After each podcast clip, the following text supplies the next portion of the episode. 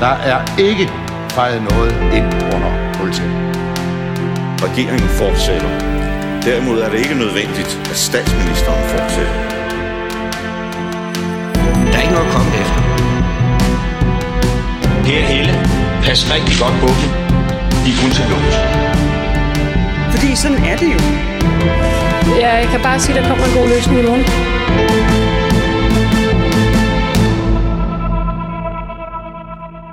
Velkommen til Ministertid, programmet, hvor en forhenværende minister interviewer en anden forhenværende minister. Mit navn er Simon Emil Amitsbøl Bille, men det skal traditionen tro ikke handle om mig. Det skal derimod handle om dig, Louise Schack Elholm. Velkommen til. Tak for det. Savner du at være minister? Selvfølgelig gør jeg det. Hvem vil ikke gøre det? Det er jo et fantastisk privilegie at have lov til at være minister og varetage det værv, og det var jeg utroligt taknemmelig for, at jeg fik lov til. Louise Schack Elholm, kirkeminister, minister for landdistrikter og minister for nordisk samarbejde i Mette Frederiksens SVM-regering 2022-23.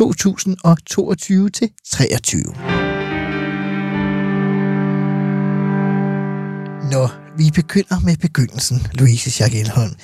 I 2022 var der folketingsvalg. De røde fik faktisk flertallet med et enkelt mandat, men alligevel fik Lars Løkke Rasmussen virkelig gjort sit projekt om at få en regering over midten, men ikke alene med hans nye parti, men også med jer i Venstre. Og du bliver jo så, som vi lige har hørt, udnævnt til kirkeminister, minister for landdistriktet og minister for nordisk samarbejde. Blev du ringet op sådan, øh, ved telefonsamtale, eller hvordan foregik udnævnelsen? Ja, jeg blev ringet op øh, ved en telefonsamtale, øh, hvor Jakob ringede til mig. Jakob Og- Ellemann, ja. ja. og spurgte, om jeg ville være med på hold. Øh, og så sagde jeg, selvfølgelig vil jeg gerne det. Og så sagde han, øh, jeg vil gerne have, at du skal være kirkeminister, minister for landdistrikter og minister for nordisk samarbejde. Det vil jeg selvfølgelig gerne. Øh, og, og det lød jo sådan en meget lang titel. Øh, og så sagde jeg, "Men jeg ved jo rigtig meget om kirkepolitik. Så sagde han, jamen landdistrikter er også meget vigtigt. Så sagde jeg, "Jamen, selvfølgelig er landdistrikter også vigtigt.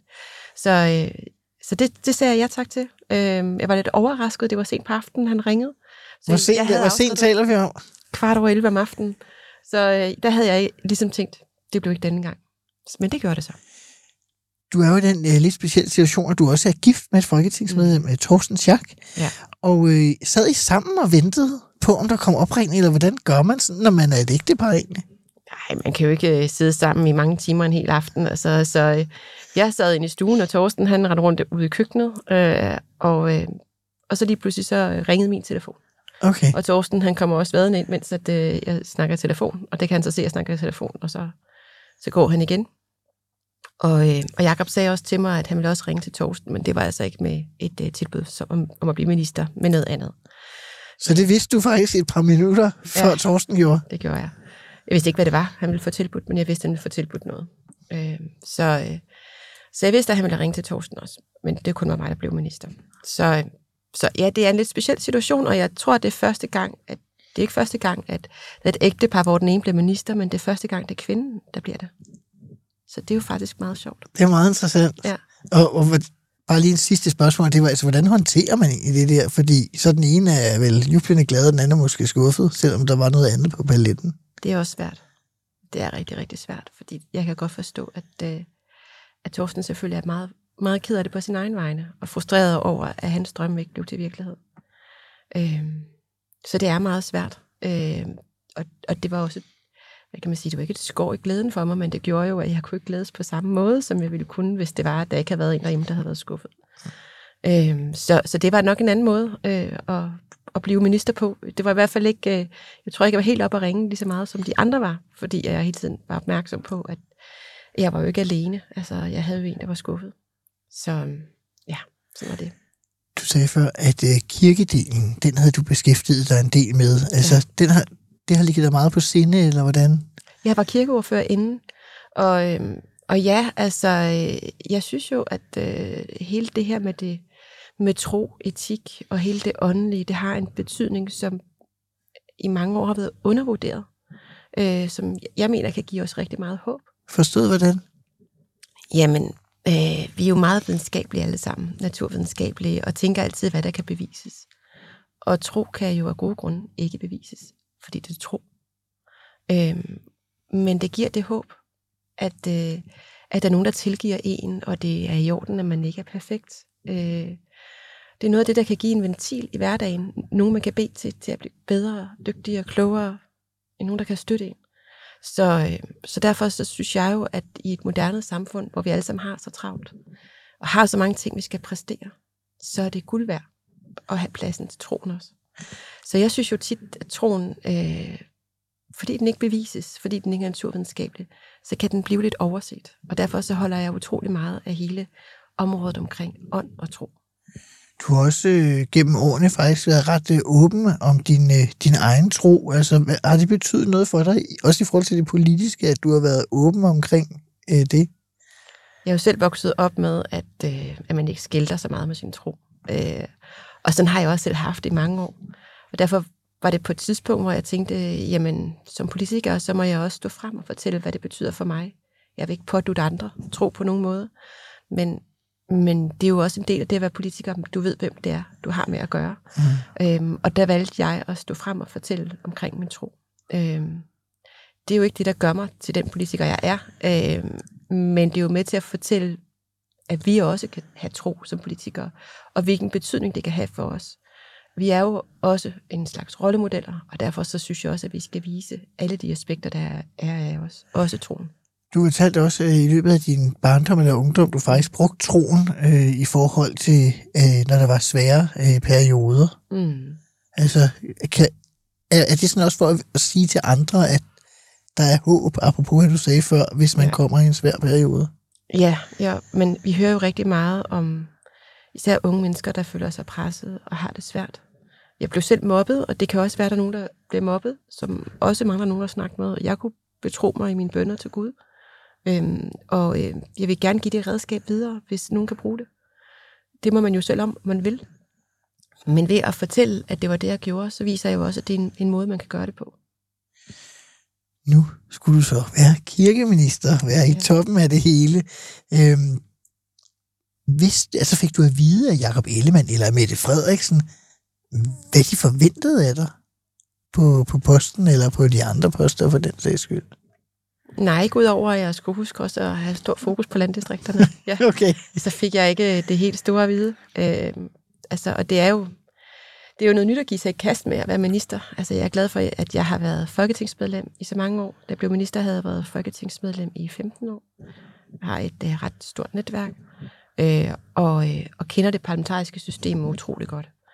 Det er en kæmpe force. Øh, og jeg har jo oplevet mange andre ministre, hvordan de agerer og opfører sig. Og sådan gået og tænkt, hvad jeg synes var den rigtige måde at gøre det på. Og det er jo det, jeg kunne tage med mig. Øh, og så er der kommet nogle, nogle gode råd øh, fra, øh, fra toppen af til, hvordan kan man gøre tingene, hvordan skal I organisere jer og sådan noget. Men, men ellers så skal man jo leve op til det, der står i regeringsgrundlaget og selv udfylde rammen. Mm-hmm. Havde du nogen sådan planer eller sådan noget, når du, altså jeg ved godt, du vidste det jo ikke på forhånd, men altså, da du havde været noget tid, var det noget, du tænkte, det her, det skal jeg gøre, mens jeg er, er minister? Ja, jeg øh, satte mig tre mål. Øh, jeg satte mig øh, et øh, mål på kirken, og det nåede jeg aldrig mål, mål med desværre. Det, ja, det var, at jeg gerne både ville have kigget på det her med folkekirken i hele landet, hvor at der er udfordringer med, at øh, det kan være svært at finansiere øh, de her middelalderkirker ude i landdistrikterne, fordi der er ikke så mange borgere tilbage derude til at finansiere det. Og det er jo betalt af dem, der er medlem af folkekirken. Så hvis ikke der er så mange tilbage i sovnet, så, øh, så er der bare ikke så mange penge til vedligeholdelse. Og det, kirken er jo de steder, hvor folk de boede i middelalderen. Så, så derfor så har det en betydning, når folk flytter derfra, så står der meget få tilbage med regningen. Øhm, men også, at jeg også gerne vil se på at gøre det lettere øh, altså at arbejde i menighedsrådene. Øh, så det var nogle af de... Hvad er problemet i, i dag? Da? Ja, men det er igen det her med, at vi har omkring 1600 menighedsråd i Danmark, og, øhm, og de står med ansvaret for, for kirken lokalt. Øh, renovering af kirken, som jo ofte er middelalderkirker, som Nationalmuseet skal ud og vurdere hver gang, hvis der er noget, der skal repareres, og så skal man finde nogen, der kan leve op til alle standarderne. Øh, det er meget dyrt, nogle meget store projekter. Man har et, et øh, medarbejderansvar. Øh, man har også et ansvar fra præstegården. Øh, på den måde, så har man et ansvar for øh, enormt mange forskellige opgaver. Også kirkegården og alt muligt. Og, og færre og færre bor der, så der er færre og færre til at stille op til de her valg, og det gør det jo, det, det betyder, at en meget lille gruppe mennesker skal bære et meget stort ansvar. Øhm, og det kan godt for nogen være uoverskueligt med alle de regler, der er. Mm. Øhm, og der vil jeg gerne se på, hvad kunne vi gøre for, at det var lettere at være menighedsrådsmedlem. Det er forskelligt, hvad der får folk til at stille op til menighedsrådet. Øh, I nogle menighedsråd, så er det jo øh, det, altså, hvad kan man sige, det er gudstjenesterne, det er, hvad der foregår inde i kirken. Og for andre, så kan man jo have en meget stor interesse i kirkegård eller i kirkebygninger. Og derfor så er det meget forskelligt, hvad det er, menighedsrådsmedlemmer gerne vil fokusere på. Men det, jeg har hørt meget tydeligt, det har været, at man føler sig overbebyrdet af arbejde.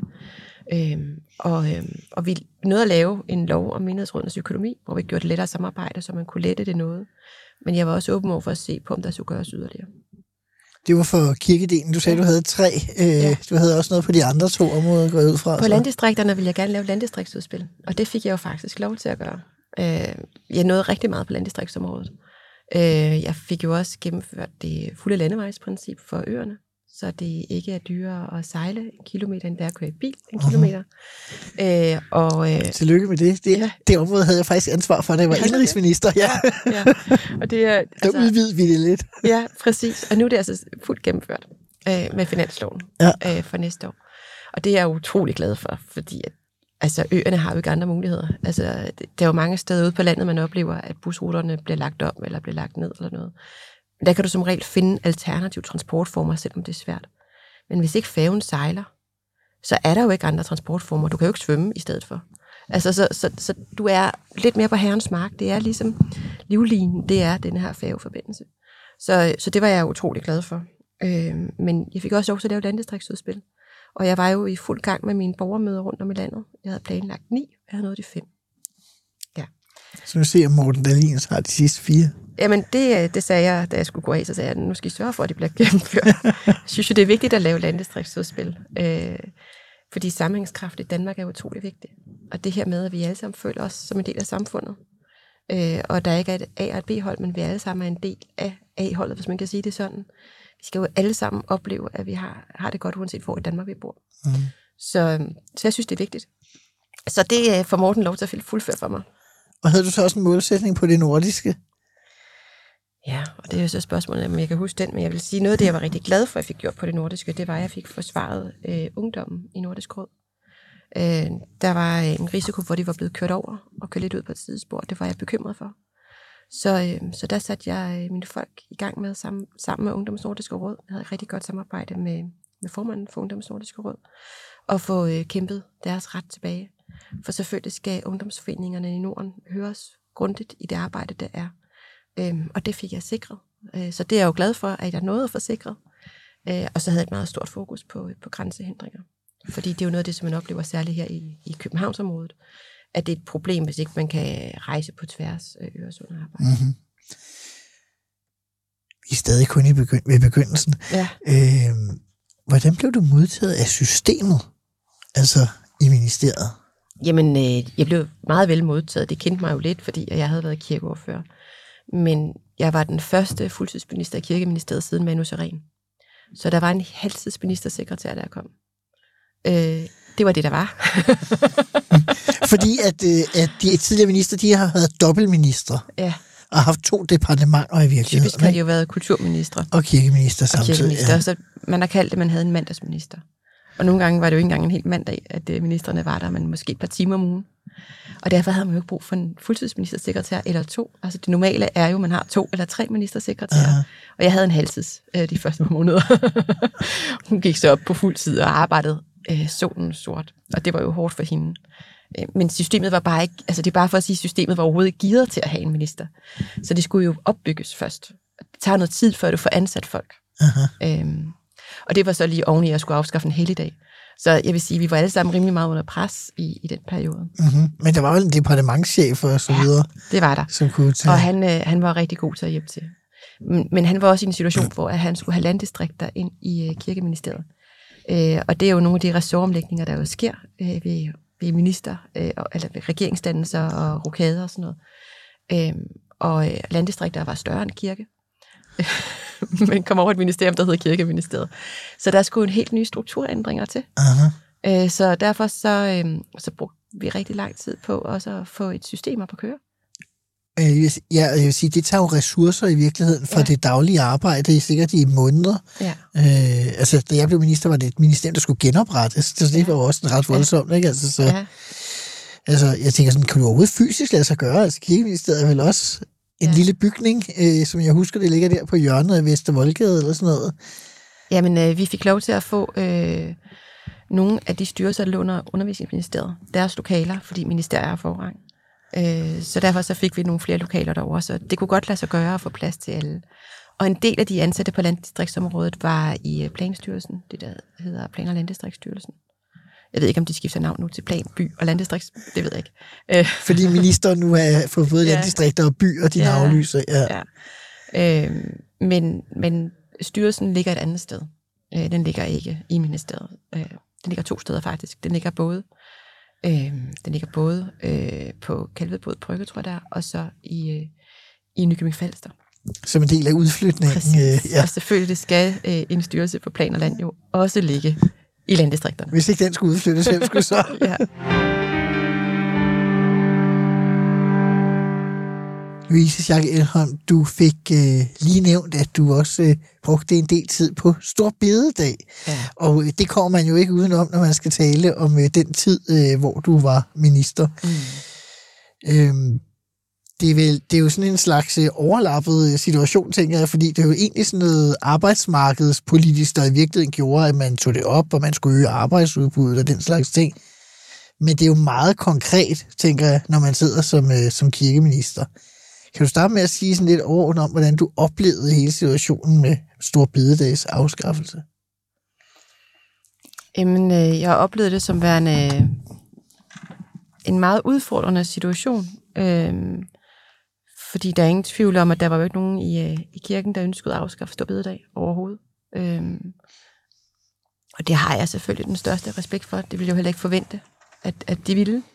Men, men altså, vi skulle jo afskaffe en helligdag, der stod i regeringsgrundlaget. Og derfor så skal jeg jo selvfølgelig også levere på det. Så derfor var der jo helt klart en konflikt. Øhm, og øh, der var meget vrede og frustration.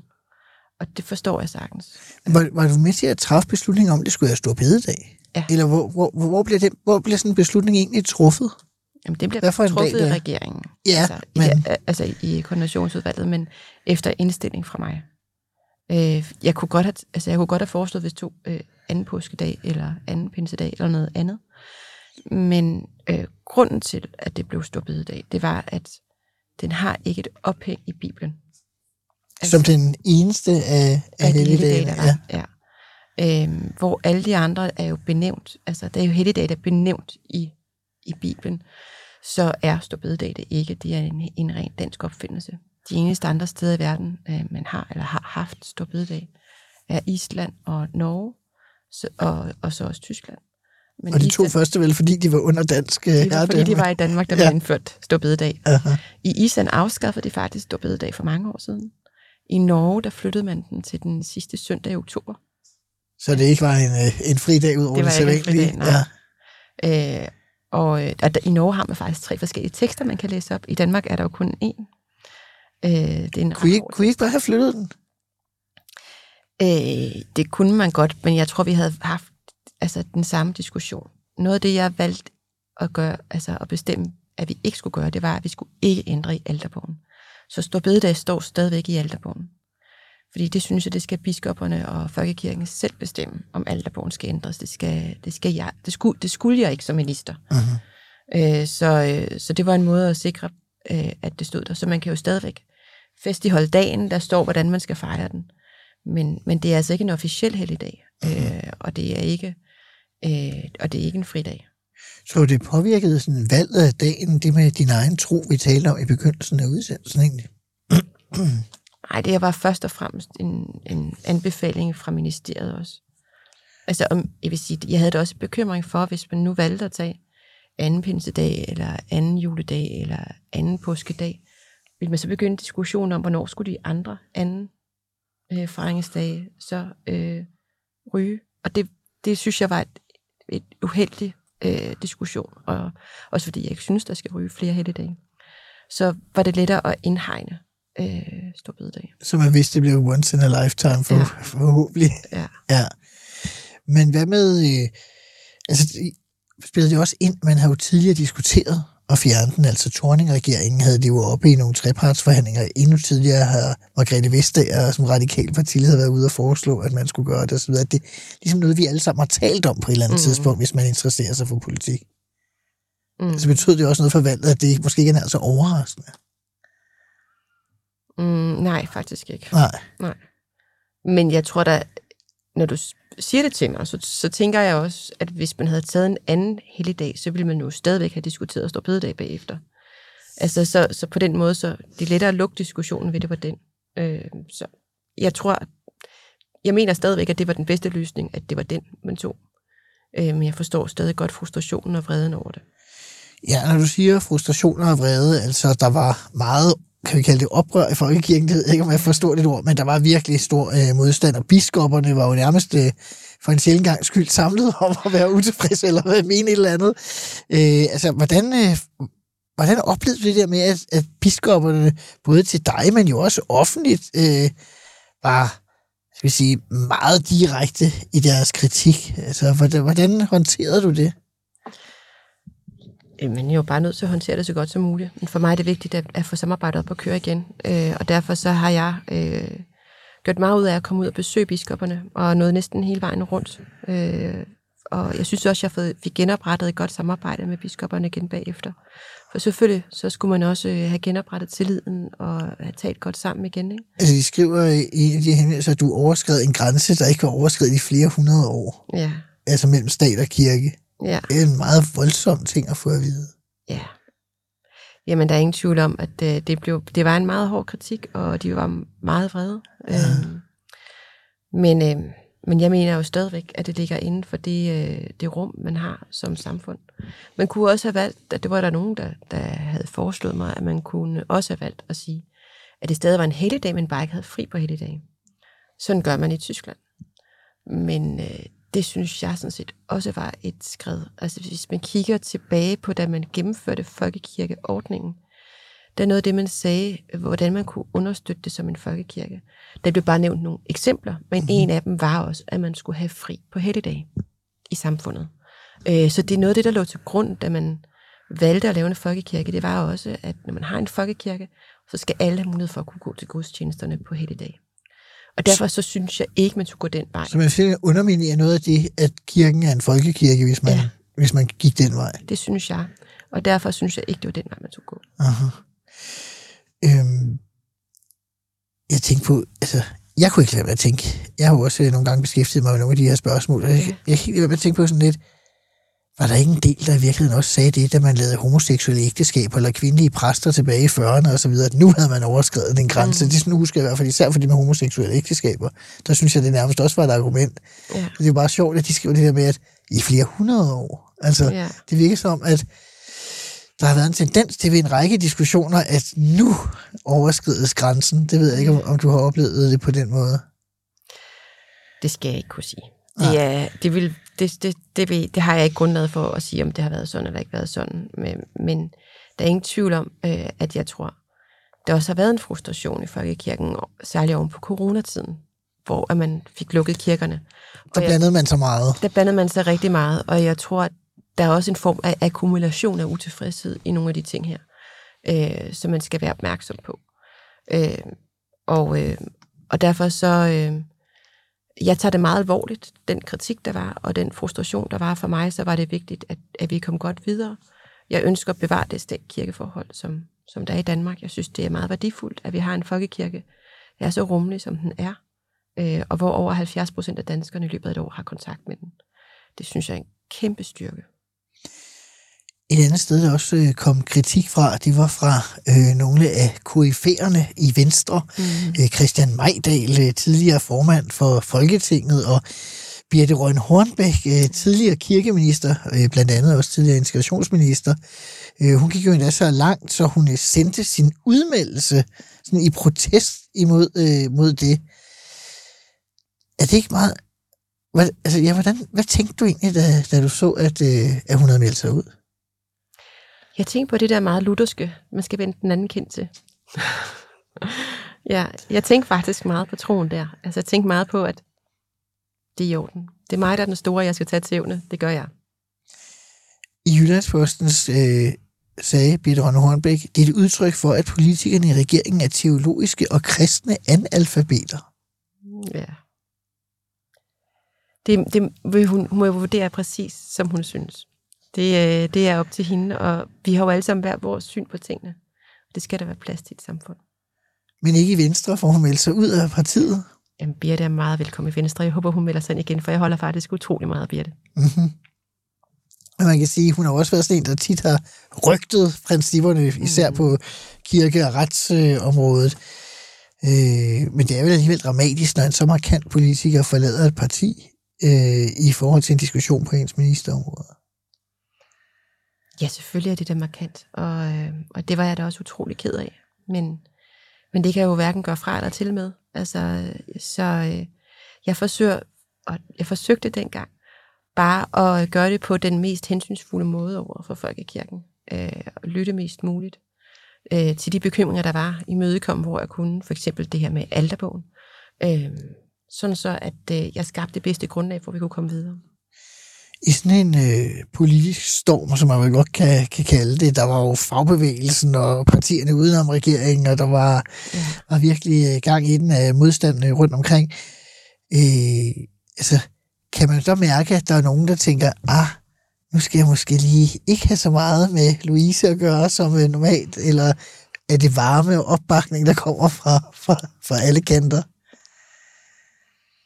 Jamen, jeg følte ikke, at der var nogen, der som sådan tog afstand til mig, andet end dem, der gjorde det i medierne. Øh, okay. Øh, og grundlæggende, så var der jo opbakning til det. Altså, øh, øh, der var jo ingen tvivl om, at det var en af de opgaver, der var, for det stod i regeringsgrundlaget. Øh, og så er det jo en ministers opgave at fuldføre et regeringsgrundlag. Ellers så er man jo ikke øh, en ordentlig holdspiller. Øh, så derfor så øh, var det jo en given opgave, øh, der skulle løses. Øhm, og så må man løse den så godt, som man kan, og det, var, øh, det synes jeg også, at folk de gav mig opbakning til. Nu skal vi til det, der hedder fem faste spørgsmål, som jeg stiller alle de minister, der kommer forbi programmet, og således også til dig, Louise Schack Elholm. Det første, det hedder, var noget, du gerne ville have gennemført, som du ikke nåede i din ministertid? Okay, masser af ting. Jeg var slet ikke færdig. Bare kør. Jamen, nu var jeg jo i gang med landdistriktsudspillet, og jeg havde glædet mig utrolig meget til det, og samlet en masse idéer sammen, som skulle med i landdistriktsudspillet. Og, øh, og jeg ville også ændre på planloven, og, give, øh, og leve op til det, der står i regeringsgrundlaget med, at, at vise mere tillid og give mere frihed. Øh, det vil jeg rigtig gerne også have lidt mere af i, øh, i planloven. Så det er jeg virkelig, virkelig ked af, at jeg ikke fik lov til at gennemføre. Øh, så, så det er en af de ting, jeg var ked af. Så har vi jo også hele det ansvar med at udbygge vedvarende energi, og der havde jeg som landdistriktsminister ansvaret for at finde jord til det, og en løsningsmulighed, også i forhold til det, man kalder for multifunktionalitet. Altså, kan man gøre flere ting på den samme jord? Øh, det synes jeg er utroligt spændende. Det havde jeg også gerne øh, fuldt mere til dørs. Og på kirkeområdet, der havde jeg mange ting, jeg manglede. Øh, jeg arbejdede faktisk på at samle både det jødiske samfund og nogle muslimske trosamfund, i håbet om, at man kunne lave en fælles erklæring om, at man ikke skulle tage krigen fra Mellemøsten med til Danmark. Øh, noget om forsoning. Øh, men, øh, men det nåede jeg aldrig i hus med, inden jeg skulle stoppe. Jeg havde sat gang i en arbejdsmiljøundersøgelse øh, i Folkekirken, fordi at øh, der er nogen, der oplever, at der ikke er et ordentligt arbejdsmiljø, og det kan man jo ikke være Det er noget, der bliver skrevet om i ja, ved jævne mellemrum. Øh, og den nåede ikke at blive færdig. Øh, den ville jeg jo gerne have set var færdig, for så ville jeg være parat til at gøre noget øh, for arbejdsmiljøet. Så det havde jeg også håbet på at kunne gøre. Og så de der mål, jeg havde sat mig, dem nåede jeg jo ikke på kirkeområdet. Øh, og, og det var noget af det, jeg skulle i gang med her i det nye år. Så, så det var også nogle af de ting, jeg var ked af, jeg ikke nåede. Så der var en hel række ting. Og på det nordiske, der synes jeg, at det nordiske bør spille en større rolle i fremtiden. Hvordan? Øh, jamen, fordi at vi er i en meget urolig verden, øh, meget polariseret verden. Øh, og øh, den vestlige verden står ikke med den samme anseelse i, i, i, den, i den øvrige del af verden, som den har haft tidligere. Men Norden står ret stærkt, og vi har nogle fælles værdier, som er meget stærke. Ikke bare har vi demokrati, men vi har også en høj grad af tillid, øh, og vi, vi har også øh, vi har også en, en sammenhængskraft, der faktisk er stærk i forhold til de fleste lande. Øhm, og det synes jeg jo godt, at vi kunne på at bringe videre. Og ved at stå sammen i Norden om de ting, vi er gode til, så tror jeg også på, at vi kan inspirere og lave indfly- give indflydelse andre steder. Hvad var din ministertids værste øjeblik? Uh, det er et godt spørgsmål. Jeg har haft en del sager, jeg synes var svære. Blandt andet Stor Bededag. Men øh, jeg havde også ansvaret for 3. Vindmølletestcenter. Øh, og det var også noget, der virkelig kunne hisse folk op. Øh, så der har jeg også fået nogle ekstra rare beskeder, og nogen, der har spredt rygter om og sådan noget. Det synes jeg ikke var særlig rart. Okay. Øhm, og øhm, Altså når du siger spredt rygter, hvordan foregår, altså sådan bagtale eller sådan noget, hvordan foregår sådan ja, noget? man får at vide, at nogen går rundt og siger noget med en. Altså det synes jeg, der var ubehageligt.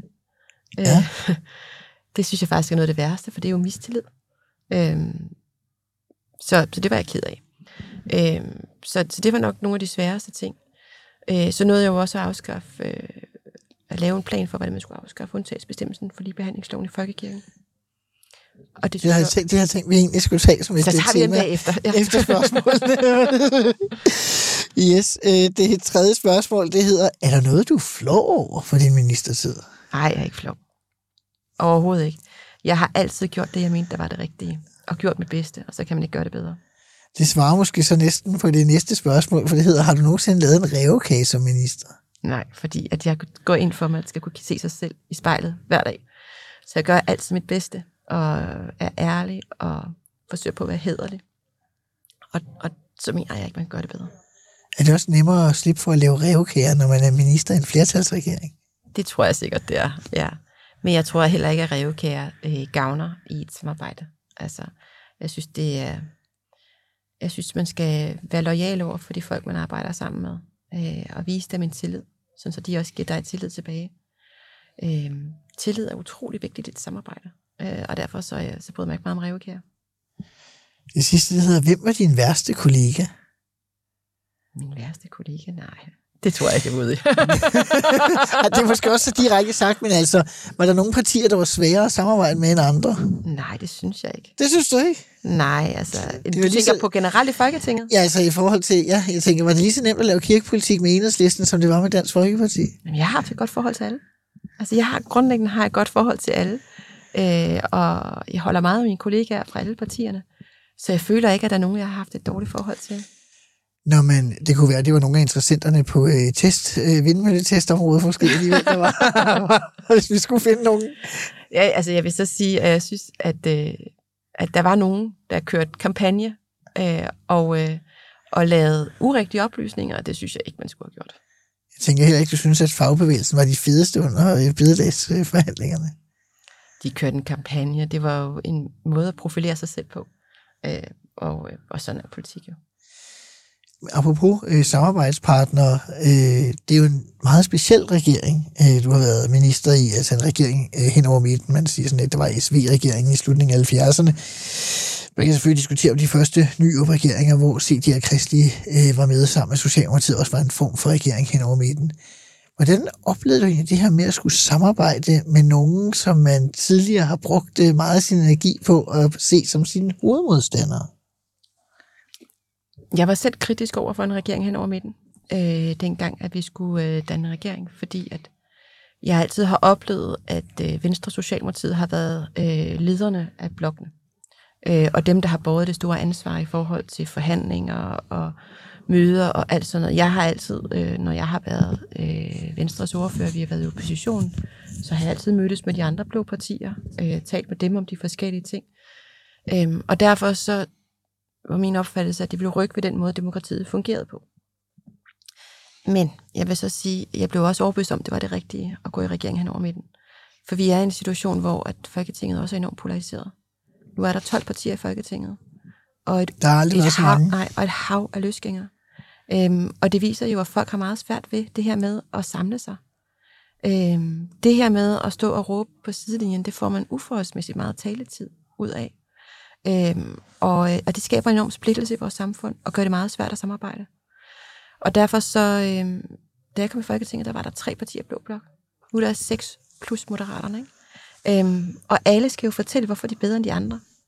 Øh, og det, det giver bare et, det er et svært samarbejdsklima, fordi lige pludselig under man he, ikke hinanden sejrene. Og så kommer man ingen vejen. Hvis ikke man giver hinanden plads og siger, du får den sejr, og så siger den anden, ja, så får du den her sejr. Hvis man bare siger, du skal ikke have en sejr, så kommer man ingen vejen. Det er klart. Øhm, og der synes jeg faktisk, det samarbejde, vi har haft med Socialdemokratiet, har været rigtig, rigtig godt. Øhm, og jeg oplevede også nogle gange, at i Blå Blok, der var det ligesom, om man kunne behandle os virkelig, virkelig dårligt i Venstre, fordi man tænkte, vi havde ikke noget sted at gå hen. Vi var afhængige af alle andre. Øhm, og det... Øhm, Altså, det var tilbage til engang, Jacob Ellemann talte om, at vi var det største dyr for savannen. jo, jo, men altså, der var jo, der var jo også flere kandidater til statsministerposten i Blå Blok, og Blå Blok ville jo ikke pege på den ene frem for den anden. Og man skulle hele tiden bevise, at man var parat til at være den rigtige kandidat, så man blev målt på alt det, man gjorde. Og det betød, at man ikke kunne stå på sine egne ben. uh-huh. Og det synes jeg er et problem. Altså, man endte også med at blive hævet op i en masse træer, man ikke skulle have været op i. Altså, Altså i forhold til øh, undersøgelser og ja. hvem der kunne være statsminister og så videre. Ja. Så videre. ja. Øh, og det, øh, det synes jeg er uheldigt. Jeg synes ikke, det er godt for folkestyret, det er den måde, det fungerer på. Og derfor så er det lidt mit håb, at, øh, at vi kan få en anden samarbejdsform. Mm-hmm. Fordi der var den tillid, som jeg gerne vil have, der er, synes jeg ikke, der var. Der var ikke i blå blok, og den var heller ikke i rød blok. Altså det er det, jeg har oplevet. Når du siger en anden samarbejdsform, hvad tænker du så på? En med tillid. Aha. Hvordan, er, det, er det så øh, midterregeringer, så langt øjet rækker, eller? Nej, det er også et spørgsmål om, at man alle sammen griber i egen barm og overvejer, hvad er det for et demokrati, vi vil have? Hvordan vil vi gerne samarbejde i fremtiden? Hvad kan vi samarbejde om, i stedet for, hvordan kan vi genere de andre? Altså, det, vi, må, vi må tænke på at gøre kagen større, ikke mindre. Når, da jeg stillede spørgsmål, så svarede du meget på øh, samarbejde med Socialdemokratiet, og Ja. det er jo også spændende. Ja. Men det sidste parti i regeringen, hvordan er det egentlig, at jeg skulle samarbejde med et parti, der er stiftet af og ledet af en partiformand fra sit eget parti, der har gået i vrede? Jamen, øh, jeg oplever dem som meget fleksible. Så de har forstået, hvad demokratiet gik ud på, øh, i forhold til den definition, du sagde tidligere. Ja, det kommer jo an på, hvad man så synes, at parti skal være. Og der må man jo alle sammen have sin egen opfattelse af det. Jeg holder meget af et parti, som har dybe rødder, øh, og så man ved, hvilket ideologisk bag- bagtæppe man står på. Øh, så man ved, hvilken vej partiet vil. Altså, så det er relativt forudsigeligt, hvad partiet vil. Mm-hmm. Men det er nemt nok at skulle samarbejde med et Ja, parti, ja, sagtens. der er Jeg, jeg, har et rigtig godt samarbejde med Moderaterne. Jeg synes, der, der er mange gode folk i Moderaterne, og nu har jeg jo samarbejdet meget med de ordfører, der var på mit område. Der havde jeg et fremragende samarbejde, både med, med deres øh, land, på dem på landdistrikter. Der var først øh, den ene, og til sidst er Henrik Fransen. Og så på kirke, hvor det var Jeppe Sø. Jeg havde et virkelig godt samarbejde med dem begge to. Så, øhm, så jeg har samarbejdet rigtig godt sammen. Nå, Louise Schack Elholm, du fik øh, lige taget øh, hul på det øh, under de øh, fem faste spørgsmål. Det her med øh, ligebehandlingen. Øh, der har været den her undtagelse siden slutningen af 70'erne for, at øh, man godt måtte øh, diskriminere øh, på baggrund af køn, øh, når man skulle ansætte øh, præster. I virkeligheden har man vel haft lov til at diskriminere også før det, for der var jo bare ikke nogen ligebehandlingslov. Så der er mange, der tror, når det er debatten, at det Ja. ligesom startede i 70'erne. Ja, nej, det gjorde det ikke. Det er det. Øhm, hvorfor øh, tog du egentlig fat i at, øh, at ændre det? Jamen, det var der jo et øh, klart ønske, både fra biskopperne, men også fra de forskellige politiske partier. Øhm, og øh, så synes jeg, jeg skyldte at få afsøgt, øh, om man kunne gøre det, og hvordan man kunne gøre det, hvor man stadigvæk passer på rummeligheden. For der er ingen tvivl om, at for mig så betyder den rummelige folkekirke utrolig meget. Øh, og den var udfordret på rummeligheden, fordi at øh, hvis du afskaffede den, så risikerede man, at der var dele af folkekirken, der ikke følte sig som en del af folkekirken mere, og gik ud af folkekirken. Altså indre mission, Luthers mission, sådan, eller?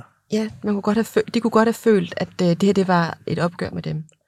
Øhm, men hvis du ikke afskaffede den, så risikerede du at skubbe nogle andre ud, nemlig øh, de yngre generationer, særligt i storbyerne. Og derfor så var der jo en, hvad skal man sige, der var en, en splittelse i det, øh, som var svær for en rummelig folkekirke. Øhm, og derfor var det meget vigtigt for mig at lave en meget inddragende proces i det her. Mm. Så jeg, jeg har jo holdt møder med alle de forskellige missionske retninger, også de grundviske øh, som jo ikke er missionsk, bare lige for lige at være helt tydelig. Øh, men altså, med alle de retninger, der var inden for folkekirken, har jeg mødtes med. Øh, også dem, der ikke var missionske, der har også været andre. Øh, og hørt, hvad tænker de i forhold til det? Det har været meget tydeligt for mig, at, øh, at det, man har været bekymret for, det har været, altså er der stadigvæk plads til forskelle i folkekirken? Og derfor har det været vigtigt for mig at sikre, at der stadigvæk er plads til det, selvom at man ikke kan vælge på baggrund af køn. Så kan man vælge på baggrund af teologi, for eksempel. Det betyder ikke, at det, så skal man bare vælge alle kvinder fra. Det er ikke det, jeg siger, fordi du må aldrig gøre det på baggrund af køn. Du skal gøre det, fordi det er en teologisk. Du må godt vælge, hvis du er en indre missionsk øh, menighed, så må du gerne vælge en indre øh, missionsk præst. For det er en måde, hvorpå du sikrer, at, øh, at du har en, en præst og en menighed, der passer med hinanden. Ikke? Men ændrer det så noget i praksis? Altså bliver det så i virkeligheden ikke bare det samme resultat sagt med nogle andre ord? Jamen altså, den har ikke været brugt. Altså, så, så den har jo ikke haft en stor betydning. Jeg tænker, kan man, kan man, for, kan man forestille sig at møde en indre missions kvindelig præst? Ja, det kan man godt. Dem findes der. Hvis der var imod kvindelige præster, eller hvad? Nej, nok ikke derimod kvindelige præster, men der findes øh, flere og flere kvindelige ja. indre missionske præster. Ja, men så lad os øh, droppe det med indre mission og sige, kan man, kan man, hvis det teologiske er, det skal være en, der øh, støtter øh, den øh, teologiske, oh, undskyld, en teologisk opfattelse, der måske er et bestemt øh, øh, menighedsråd, øh, hvor en del af det er, at øh, kvinder ikke kan forestå øh, øh, hvad hedder sådan noget, øh, gudstjenesten, øh, så er det vel svært at forestille sig at møde en kvinde, der vil være præst, der så samtidig mener det. Mm, jamen, det er jo det er nok et, lidt et paradoks, altså, fordi der kommer flere og flere missionske kvindelige præster. Øh, og, øh, og, og der kan man godt have forskellige opfattelse af det her med, hvordan, altså, hvordan kønnet spiller ind, og hvordan, hvor, hvordan skal teksterne forstås og sådan noget. Men ikke desto mindre, så findes de. Øh, og de, øh, de er øh, ude også i det missionske landskab. Og som sagt, så har reglen øh, om at fravælge nogen på baggrund af køn ikke rigtig været brugt. Altså vi har ikke kunne finde, det har været svært at finde eksemplerne på det. Så, så det har jo egentlig ikke været en regel, der har været brugt, men det har jo været en sikkerhed for, at der var plads til at gøre det. Øhm, men det er altså ikke noget, man bruger.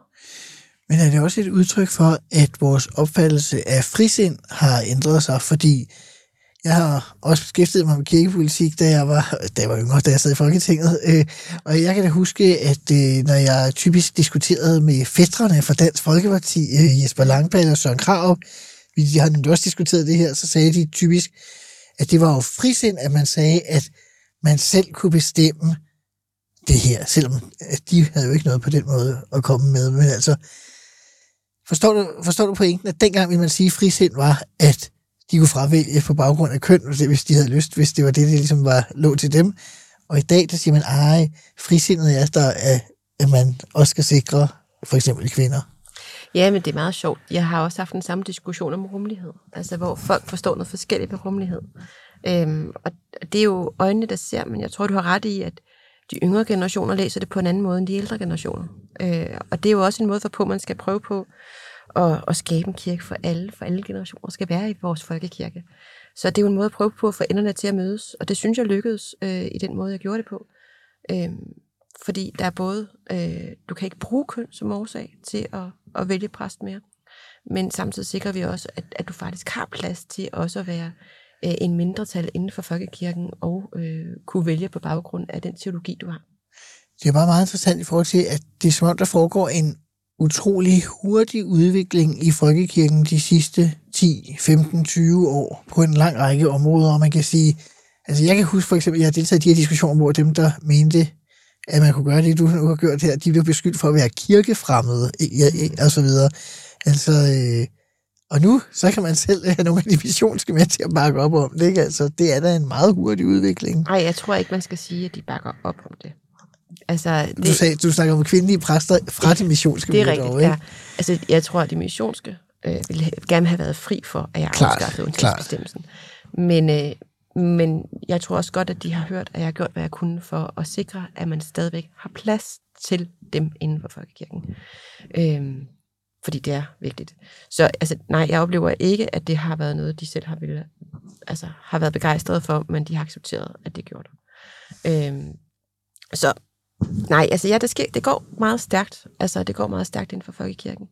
Og, øh, Og, øh, og samfundet udvikler sig også meget stærkt.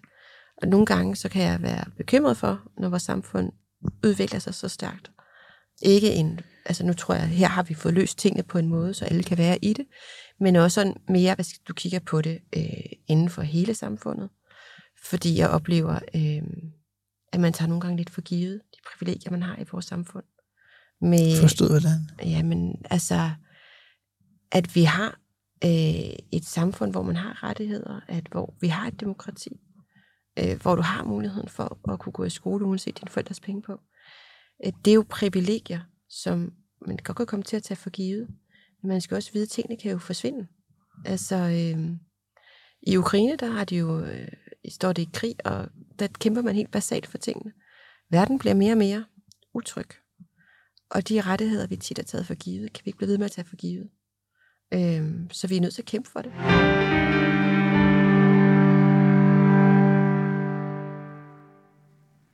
Nå, Louise Jack Elholm, vi kommer jo ikke udenom det, at øh, din ministertid er jo slut for ganske nylig. Øhm, hvordan øh, foregik øh, afskedelsen, hvis man må sige det sådan? Ja. Jamen, jeg fik en sms, mens jeg sad til møde med nogle af de andre ministre for de andre partier, om at øh, de gerne ville se mig om aftenen til, de gerne have dukket op, hvor jeg skulle mødes med Troels og Stephanie. Stephanie Lose, Venstres ja, næstformand. Præcis. Øh, og jeg havde opstillingsmøde den aften, så jeg skrev tilbage, hvad, skal jeg så droppe mit opstillingsmøde for at komme? Ej, det skulle jeg så ikke. Hvornår kunne jeg så komme? Øh, så jeg gjorde mit opstillingsmøde hurtigt færdigt, og så drønede jeg tilbage. Og hvor er du folketingskandidat henne? Jeg er kandidat i Ringsted Solkredsen. Okay, så du skulle... Ja, Altså det, hvor du bor faktisk. ja. Ja. i min hjemmeegn. Så, øh, så jeg var tilbage, og, øh, og hvad det hedder, øh, og lige blev genopstillet, og så drønede jeg afsted igen, og så kom jeg så ind, øh, og fik så at vide, at øh, Troels ville gerne sætte sit eget hold, og der ville han gerne have en anden profil end mig. Okay. Og der sad de begge to, eller hvad? Ja. Ja. ja. Marie Bjerre har været for nogle uger siden i, i samme program jo, Ja. og hun fortalte også, at hun kom ind i sådan uh, en sofa på den, uh, den måde der. Havde du det på fornemmelsen, at det var det, der skulle ske, uh, da du kom til mødet, eller kom det som en overraskelse? Jamen, altså jeg vidste jo, der skulle ske et eller andet, ellers var jeg jo blevet kaldt ind. Men jeg vidste ikke, hvad der skulle ske. Øh, man kunne jo også have valgt at lave ministerierne om, altså. Øh, men det valgte man ikke at gøre. Så øh, jeg kunne ikke vide, hvad det var, jeg gik ind til. Men jeg vidste jo, der skulle ske et eller andet. Uh-huh. Hvor lang tid tager sådan en samtale? Nu er jeg relativt kontant. Altså, jeg gider ikke rigtig at gå som katten om den varme grød, så jeg går bare til den. Øh, så, øh, så det tog ikke så lang tid. Hvad tog det? 10 minutter eller sådan noget. Okay. Og så står man der. Så tænker man øh, på alle de praktiske ting, og der skal være overdragelse i morgen, og hvad skal man give af gaver, og tænker på alle de folk, som man har haft med at gøre. Jeg var kommet til at holde utrolig meget med et ministerium, Ja. øh, og havde en rigtig god særlig rådgiver, og han er jo også fyret, når jeg er fyret. Øh, så så det, det skulle jeg jo også fortælle ham. Tang, ikke? Ja. Ja. Det skulle jeg jo også fortælle ham, øh, og jeg skulle fortælle det til min departementchef, synes jeg. Øh, så øh, for mig så var det en meget vemodig afsked. Øh, jeg var rigtig ked af at, at skulle derfra. Øh, både fordi, at øh, jeg synes, vi havde fået et rigtig godt arbejdsmiljø, og det var en rigtig god stemning, øh, men også fordi vi fik leveret rigtig mange gode resultater. Og jeg havde meget nu på hjertet. Uh-huh. Så, øh, så derfor så var jeg selvfølgelig meget ked af at skulle derfra. Så, så det var selvfølgelig vemodigt. Men, øh, men det var også vigtigt at, at, at holde fast i alle de gode ting, man oplevede, og være taknemmelig for det. Og hvad gør man så for at sætte sig op til det? Altså når jeg spørger, som du kan sige, mange af os, der har været minister, Mm. vi er gået af, fordi regeringen er gået af. Altså, ja. så der, nå ja, altså, der kan man se, der er et valgresultat, og der går nogle uger, man kan jo godt se, hvor det bærer hen af, så det er sådan, måske mere til at tage at føle på, eller ikke til at tage at føle på, det, det er til at komme over på en anden måde måske, fordi der er 20 andre, der skal igennem det samme. Mm. Altså her er det jo meget sådan specifikt, der er to, der skal ud nu, og det er der faktisk nogen, der har truffet en beslutning om. Mm. Altså, hvordan håndterer man det sådan udad til, når dronningen, receptioner, fjernsyn, lige op i hovedet?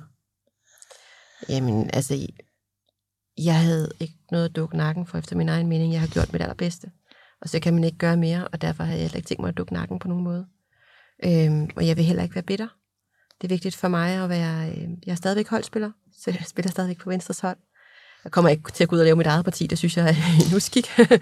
så det har jeg ikke tænkt mig, men jeg har tænkt mig at kæmpe for den liberale sag i Venstre stadigvæk. Så, øhm, så jeg havde bare tænkt mig at, at være den gode kollega, som giver stafetten videre, øhm, og som sørger for at fortælle om alle de gode ting, som der er. Øh, både det, som jeg selv har nået, og, og det, som jeg giver videre. Øhm, og så håbe på, at det bliver passet godt på det hele. Du sagde stadig, at nu ville du bruge lidt mere tid på dem, du ikke havde brugt nok tid sammen med på det seneste. Øh, altså, at du lige havde brug for at sunde dig også efter det, ja. eller hvad? Ja, jamen det, vi var jo kun øh, syv minister for Venstre. Du, jeg ved godt, du har prøvet at være endnu færre i dit parti. Ah, seks, det jo, så det var tæt på. Ja, øh, og, og vi er jo et meget stort parti med et meget stort organisation. Og for mig har det været meget vigtigt, at, øh, at jeg gjorde mit yderste for at gøre det bedste for Venstre. Så jeg har jo været land og rige rundt rigtig, rigtig meget. Øh, rigtig meget ude i landet. Både mødes med venstreforeninger men også, og borgmestre, men også bare med borgere, øh, med biskopper og med menighedsråd. Alle mulige forskellige. Og jeg har også været rundt i hele Norden, så jeg har jo jeg har, jeg har virkelig arbejdet rigtig hårdt, og jeg havde faktisk bestemt mig for, efter det første halvår nu skulle have mere tid til min datter. Min søn er på efterskole. Øh, men jeg skulle have mere tid sammen med min datter. Men fordi jeg jo skulle lave landdistriktsudspillet, så havde jeg ikke mulighed for det. Så jeg arbejdede jo hele tiden, øh, konstant. Og det synes jeg har været hårdt for min, for min datter især. Så, øh, så, så øh, det var vigtigt for mig, nu hvor jeg ikke havde det pres. Altså skulle der være plads til de ting, jeg havde måttet tilsidesætte. Jeg tænker, vi øh, slutter lidt det samme sted, som vi øh, begyndte, forstået på den måde, at vi talte om, at du er jo i den specielle situation, at du er gift med et folketingsmedlem. Og året tidligere var det dig, der blev minister, mm. og din mand, Thorsten Schack, der blev skuffet, fordi han ikke blev det. Nu er det dig, der blev fyret som minister, og din øh, mand, Thorsten Schack, blev forfremmet til mm. politisk ordfører øh, i Venstre.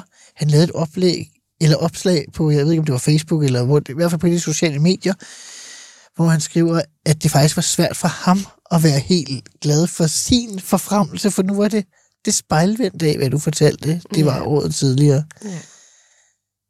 Er det sådan déjà vu, eller hvordan håndter, altså, håndterer I det på samme måde? Hvad, hvad, forstår du, hvad ordet vil hen? Ja, men jeg, jeg lader ikke skuffelsen fylde. Altså, så den fylder ikke. Nej. Øhm, det går op, og det går ned i politik. Man må tage det sure med det søde. Øhm, jeg har været meget taknemmelig for den tid, jeg har haft som minister. Uh-huh. Og det skal ikke, det jeg ikke er minister mere, skal ikke overskygge de fantastiske ting, som jeg har fået gennemført som minister, og den fantastiske tid, jeg havde som minister. Uh-huh. Så derfor så, jeg har ikke tænkt mig at lade skuffelsen fylde, og det gør den heller ikke. Jeg tror, at Torsten var mere skuffet, end jeg var. Øh, selvfølgelig er jeg skuffet, og jeg er ked af det. Jeg havde meget på hjertet, og jeg gjorde mit allerbedste. Jeg havde håbet på, at øh, jeg havde fået lov til at fortsætte. Det fik jeg ikke lov til. Sådan er livet. Så må man videre. Øh, og det har jeg ikke tænkt mig at hænge fast i. Og øh, jeg synes, det er dejligt. Han er blevet politisk ordfører. Sikker på, at han er en rigtig god politisk ordfører. Louise Schack Elholm, du skal have tak, fordi du vil være med i ministertid. Det var en fornøjelse at have dig på besøg. Det kan jo være, at du bliver minister en anden gang. Vi har to eksempler på gæster, der er blevet det. Lars Lykke og Marie Bjerre, ja, så det kan gå hurtigt. Ja. Til lytterne skal jeg sige uh, tak for i dag, og på genhør.